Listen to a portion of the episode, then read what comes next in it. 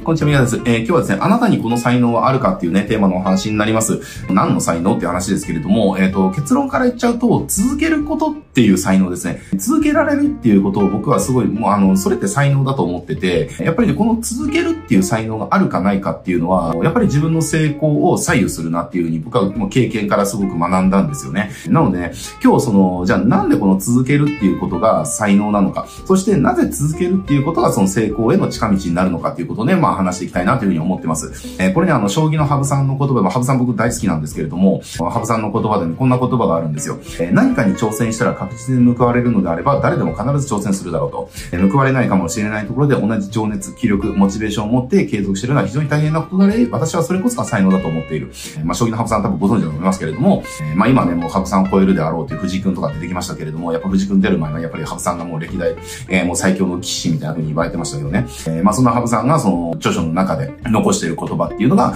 まあ残してるというかその書いてる言葉っていうのはまあ今言った言葉ですね。まあ結局その必ずうまくいって分かってることがあるんだったらそれやるのって誰でも簡単だよね。誰でもできるし簡単だよねっていう。だけど、うまくいくかどうかどうか分かんないことで、それをうまくいく、活かすために、えっと、めっちゃ努力して頑張り続けられるね。っていうことこそが本当の才能なんじゃないっていうことをまあ羽生さんは言ってるわけですよ。まあ羽生さんはやっぱり将棋めっちゃ強かったですからね。やっぱりすんごい才能だねってまあ周りから言われてたわけですよ。だけど、でもそうじゃなくてっていう、私が将棋が強いのはっていう、やっぱり誰よりも将棋を強くなりたいっていうモチベーション、情熱を持って、誰よりもそれを続けてきたからだって、まあそういったことが多分言いたかったからなんじゃないかなって思うんだけれども、僕はこの言葉聞いた時にやっぱその通りだなっていうふうに思ったんですよね。なぜなら、僕自身もやっぱりその続けるっていうことで何かが変わるっていう経験をやっぱりしてきてるんですよ。まあそれの僕の原体験っていうのは、まあ僕、なんだろう、中いちの頃からにじゅういっさいぐらいまでミュージシャンになりたかったんですよね。で、まあミュージシャンになりたい、なりたいから別に髪が今長いわけじゃないんだけれども、ミュージシャンになりたかったんですよ。あの、ギターヒーローになりたかったんです。だから、あの、もう中いちの頃から僕はもうほんと毎日何時間っていう練習してても、高校生ぐらいからもういちにち最低でもろくじかん練習するって自分に返して、それをにじゅういっさいまでもう毎日、あの、休みなくずっとやってたんですよ。熱があろうとも、じゃあ彼女がこう家に遊びに来てどうこうしてても、彼女別に待たすといて僕は練習するっていうので、それが起こったから彼女帰るとか、そ、そんなのずっとやってたんですよ。だから本当にもう僕の人生の全てを、ほとんどの時間をギターに捧げてたっていうはちねん、きゅうねんっていう時間があるんだけれども、やっぱりそのくらいこう続けていくと、いろんなことが変わるわけですね。あの、弾けなかったフレーズが弾けるようになるし、まあ高校生ぐらいの時にこうヤマハのコンテストとかめっちゃ出てたんですけど、コンテスト出るたんびにベストギタリスト賞みたいなことをそのいただいたりだとかね、大人たちの大会に混ざって出るわけです。高校生のバンドで、高校生バンドで出るわけだけれども、えー、そこでベストギタリスト賞みたいなの取ったりだとか、で、某音楽会社とね、ちょっとゴニョゴニョあったりみたいなこと、まあちょっとこの辺はあんまりなんか自慢っぽく聞こえるで言いたくないからちょっと伏せますけれども、まあ、ゴニョゴニョして、まあ、うーんっていう感じになってたりとかね。まあそこでちょっと腕が買われて、ちょっと専属のスタジオミュージシャンになれないかみたいなスカウトをされたりだとか、まあ結局でもそれは僕の住みたい道じゃないから、あの、結局その、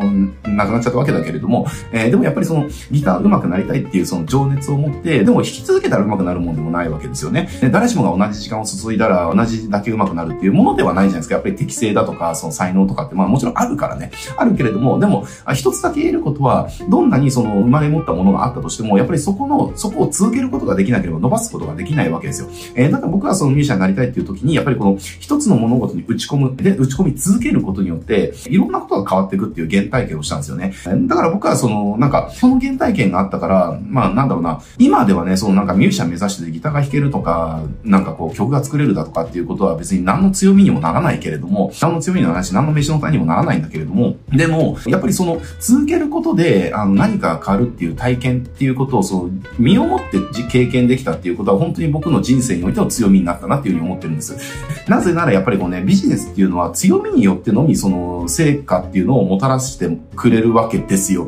例えばですけれども、よくいると思うんです。えっと、じゃあ例えば僕らの業界、このセールスライターみたいなところの業界で言うんであれば、まあ一番こうセールスライターみたいなところが盛り上がったのがにせんじゅうよねんとかごねんとか、多分そのくらいだとじゅうよん、よん、ご、ろくとかで、ね、なんかそのぐらいの時だと思うんだけれども、当時ってそのセールスライター向けになんかこう情報発信するブログだとか、教材売ってる人だとかってもうめっちゃいましたよね。めっちゃいたんですよ。めっちゃいたけど、まあ きゅうじゅうきゅうパーセント いなくなりましたよねっていう、うちぐらいしか残ってないんじゃないですかっていう話ですね。だからもう、うちってもうセールスライター業界では多分トップだと思うんです。そう、セールスライターに対して何かをやるっていうところではもう日本でトップだと思ってます。うち以上にその影響力がある人はいないだろうし、実際にうち以上にセールスライターの顧客を抱えている人はいないと思います。ます。えー、もう対セールスライターっていうところにおいては、えー、うちはもう、えーと、国内いちだと思ってます。でもじゃあ、なんでそのポジション取れたのかっていうと、続けたからなんですよ。他の人たちがトレンドに乗って、まあ、ライター向けになんか、なんかこう、こういう風に書けば、あの、めっちゃコピー書けるよみたいな、売れるコピー書けるよみたいな、えー、なんか、その、簡単だみたいな言っときゃ売れるんだろうみたいな感じで、その、トレンドに乗って、その、クイックイージーで売って、で、売り抜けてった奴ら、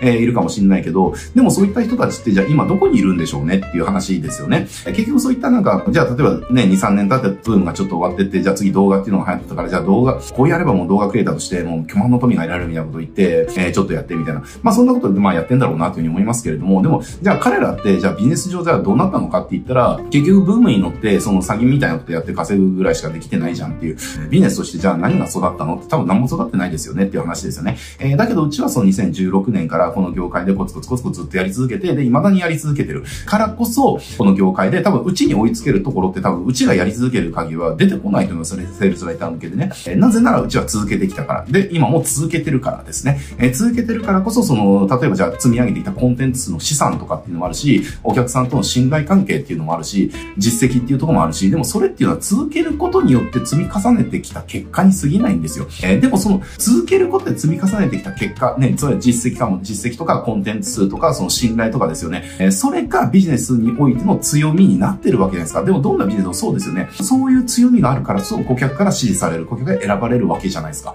でもこう続けないで、なんかこれやちょ、ちょろってやって、ああなんか違うからやめた。えー、これちょろってやって、ああなんか違うからやめたとか、ああこれちょろってやって、ああなんか売れなくなってきたらやめたみたいなことやってたら何の強みが育つんですかっていう話ですね。えー、じゃあこれがフリーランスとかで言うんであれば、ちょっとライターが良さそうだ。じゃあライター目指してみます。じゃあいちねんくらいちょっとやって、うん、なんか難しいな。じゃあ今度はクリエイターやろうみたいな感じで、じゃあ動画やって、まあなんかちょっと違うな。じゃあ今度はデザインやろうみたいな。えー、じゃあ今度はプログラムやろうみたいな。なんかそんないちねんごとぐらいでこう、移り変わっていったら、ちょっとかじったことがある領域がたくさんあるだけの、その何もできない人ですよね。すげえ浅いことは知ってるけど、その深いことが何一つ知らない、できない。えー、なんか器用貧乏じゃないけれども、まあ器用貧乏までいけるんだったらいいけれども、えー、でもそんなレベルにも達してない。なんか本当にちょろっとかじったものがいっぱいあるみたいな。だから、あの、食いかけの食べかすがいっぱいあるみたいな感じになっちゃって、あの、何もならんよねっていう。で、だからそんな人っていうのは何のその強みがあるんですかって、お客さんに選ばれる強みって何がこう形成されてるんですかね、形成されてないですよねって話なんですね。えー、だからね、やっぱりこの続けることによってビジネスで勝てるその強みっては育ってる。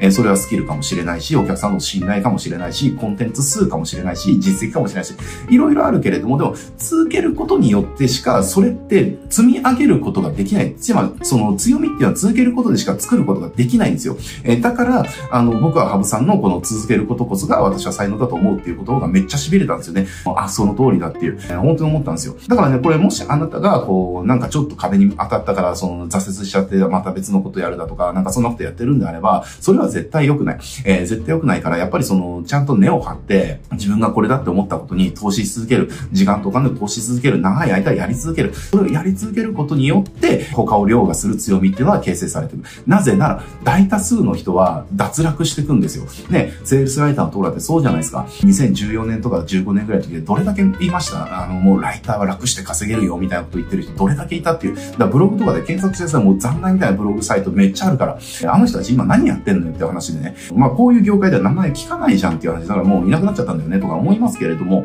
それってでもなんでそうなっちゃったのか、続けてないからですよ。続けなかったからなんですよ、彼らが。えー、それだけなんですよ。えー、だからね、やっぱりこの続けるっていうことをね、本当頑張ってほしいし、もうちょっと突っ込んで言うと、えっと、続けられることを早く見つけてほしいなって思います。えー、まあもちろんやらないとね、自分がそこ、その、本当に、じゃあこれじゅうねんやろうとか、一緒にキャリアしていこうっていうことって見つからないと思うけれども、えー、でもね、やっぱりそれが見つかったんであれば、やっぱりそれにね、投資し続けてほしいなって思います。で、僕は未だにやっぱりこのセールスライティングっていうところにもうずっと投資し続けてるし、えー、マーケティングっていうところにも投資し続けてる。だから今このポジションっていうか、この立場っていうとか、まあそういったものを手に入れることができてるっていうね。で、それは僕が特別な才能があったからとかではないし、人よりも優位な場所から始められたとかでもない。だから僕なんかそのギターバカだったから、ギターバカでその後、そのやることがないから、当時バイトしてた飲食店に誘われ、社員やんないから誘われて、入って、惰性でただ、その働いてただけだからね。で、それで結局金が稼げないってことがさんじゅっさい過ぎて分かって、えー、これ金稼ぐために、でももう、高卒、元バンドマンで飲食店勤務とかって別にさんじゅう過ぎてから転職しようと思っても転職先ないから、もうこれ金稼ごうと思ったら起業するしかないじゃんっていう。だからそんな程度ですよ。そんな程度の僕がですね、続けることによって、まあじゅうねんくらい続けることによってこうなれたわけだから、誰だってなれると思う。誰だって続ければ僕ぐらいには誰だってなれると思います。要は差は続けてるか続けてないか。だし、こう、羽生さんの言葉で、報われないかもしれないところで同じ情熱、気力、モチベーションを持って継続しているっていうところですよ。だからこうね、その同じ情熱、モチベーションを持って続けるっていうことは大事でね。でもそれってやっぱりその、情熱が持てるものを見つけないと、なかなかそこにコミットメントできないから、だから自分がね、本当にうまくいくかどうかわかんなくても、その情熱が、その、えー、薄くなることなく、もうここで絶対成功するんだっていう気持ちを持って、いちねん、にねん、さんねん、ごねん、じゅうねん続けられる領域っていうのを見つけてですね、で、そこをね、やっぱり続け続ける。えー、これによって本当成功していくんでね、ぜひ続けてくださいっていうのが、まあ今日の話でしたというところです。はい、じゃあ今日これで終わりますけれども、このチャンネルでこうしたあの、企業とか、えー、ビジネス成功するために、あの、大事な、こう、マインドセットの話をたくさんしてますんで、そういったことを学びたいよとか知りたいよっていう方はね、ぜひチャンネル登録して、ご感想もチェックしてみてください。はい、じゃあ今日これで終わります。お疲れ様です。